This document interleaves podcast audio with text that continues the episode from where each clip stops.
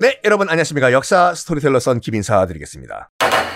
자, 이제 물이 차오른다 치자 땡 자격루가 울리면은 도성에 있는 한양 도성에 있는 각 문에서 크게 북을 쳐요. 펑, 펑, 펑. 자격루는 소리가 작아요. 그래서 자격루가 울리면은 그 소리를 듣고 각 문에 있는 큰 북을 관리들이 칩니다. 그러면 어떤 일이 발생하냐?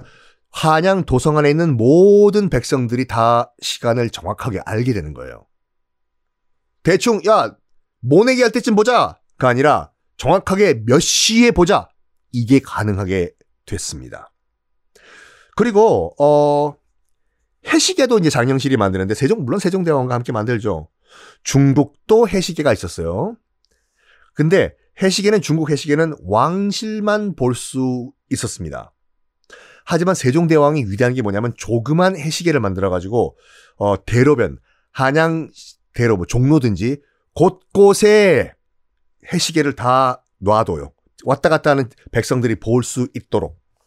그리고 글을 모르는 백성들을 위해 가지고 동물들로 이 표시를 합니다. 꼬닥! 뭐 동물들로 표시해 가지고 글을 모르는 백성들도 시간을 알 수 있도록. 야 세종 때 만든 그 장년실과 만든 자격루는 지금 다 없어요. 남아있지 않습니다. 일단 임진왜란 때 다 불타버리고 지금 남아있는 그 국보 229호 자격루 이거는요 장령실 때 만든 게 아니라 장령실 때 만들었던 자격루를 중종 때 중종 때 카피해서 만든 모방본이에요. 모방본임에도 불구하고 국보 229호라니까요. 진짜 장영실이 만든 게 남아 있었으면 와 물론 229호 그 넘버가 중요한 건 아니지만 자 세종대왕의 또 다른 업적 치국이 비가 얼마큼 내렸느냐 측정하는 거 농사는 물입니다. 물 없으면 농사가 안 돼요. 세종대왕은 백성들이 농사를 정확하게 짓기 위해서 비가 오는 양을 정확하게 측량하라. 이걸요 많은 분들이 치국이는요 그 이제 치국이도 장영실이 개발했다고 알고 계시는데 요거는 아니에요. 치국이는 누가 만들었냐면 세종 다음의 왕이 되는 세종의 큰 아들인 문종이 문종이 만들었어요. 세자 때 문종. 그래가지고 문종이요. 아, 문종도 과학 덕후였다니까요. 우리가 알고 있는 웬만한 무기 시스템 다 문종이 만들었어요. 문종이 약간 로켓 덕후였거든요. 로켓 우 발사 브하. 문종이 치구기를 만든 날이 지금 양력으로 환산하면 4월 21일이에요. 어디선가 많이 듣던 날 아니에요? 하기사 뭐 그날은 쉬는 날이 아니기 때문에 빨간 날이 4월 21일이 과학의 날이거든요. 매년. 왜 과학의 날이냐? 문종이 치구기를 개발한 날이 바로 양력으로 환산하면 4월 21일이기 때문에 과학의 날입니다. 자, 세종대왕은 세종대왕은 이런 뭐 치국이 등등등등 만들었지만 무기 아 엄청나게 그 위대한 무기들을 많이 만들었어요. 특히 신기전이란 걸 만들었는데 영화 신기전 있지 않습니까? 그, 그 누구냐 안성기 씨 나오는 거 차라리 날 쏘고 가라. 안성기 씨가 나온 신기전 정말 신기하다. 전이 아니라 무기예요. 세종대왕이 만든. 고려 때 이미 화약 기술이 개발 발전됐었죠. 그걸 가지고 세종은 뭘 만드냐면 화약은 터트리는 거잖아요. 그 화약을 개발해 가지고 세종은 신기전이라고 하는 세계 최초의 고체 연료 로켓을 만들어요. 고체 연료 로켓. 화약을 이용해서 화약을 추진체로 해서 진짜로 날아가는 피 로켓을 만든다니까요. 이게 정말로 지금 세계 최초의 고체 연료 로켓으로 인정받고 있어요.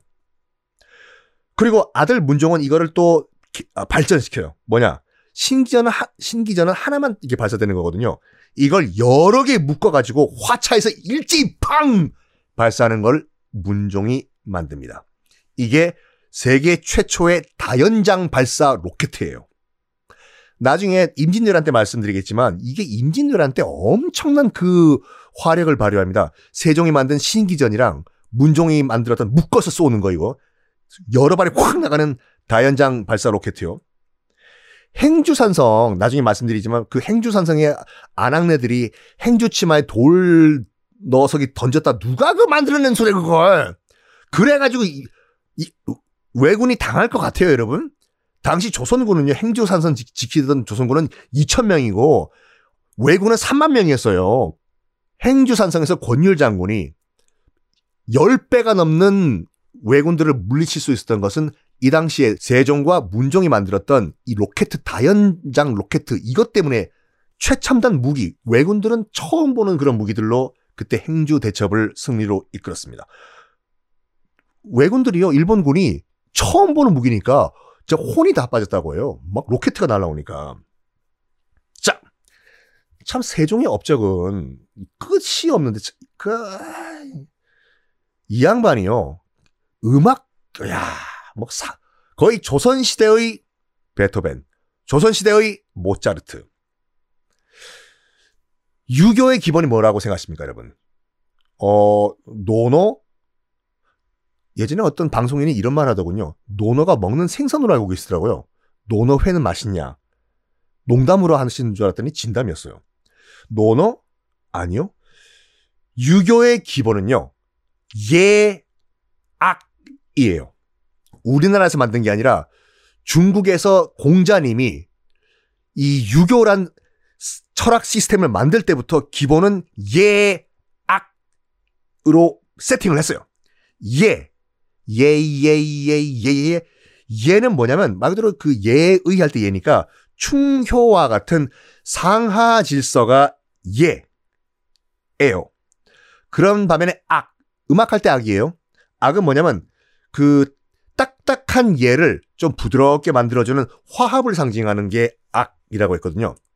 그래서 상하 질서인 예, 그리고 화합을 뜻하는 악, 예, 악은 유교의 기본이에요. 기본. 그래가지고 그 모든, 중국도 마찬가지고, 유교 행사와 유교 잔치든지 유교 행사에는 반드시 음악이 들어갑니다. 음악이요. 어, 근데 당시 이제 세종 당시에만 하더라도 당연히 음악이 있었겠죠. 유교 국가니까. 근데 궁중 음악이 엉망진창이었어요. 당시만 하더라도.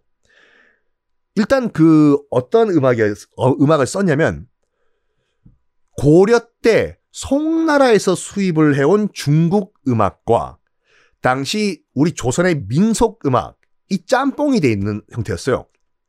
你问我爱你有多深어동잎한잎두잎 이게 짬뽕이 돼가지고 했던 상태였어요.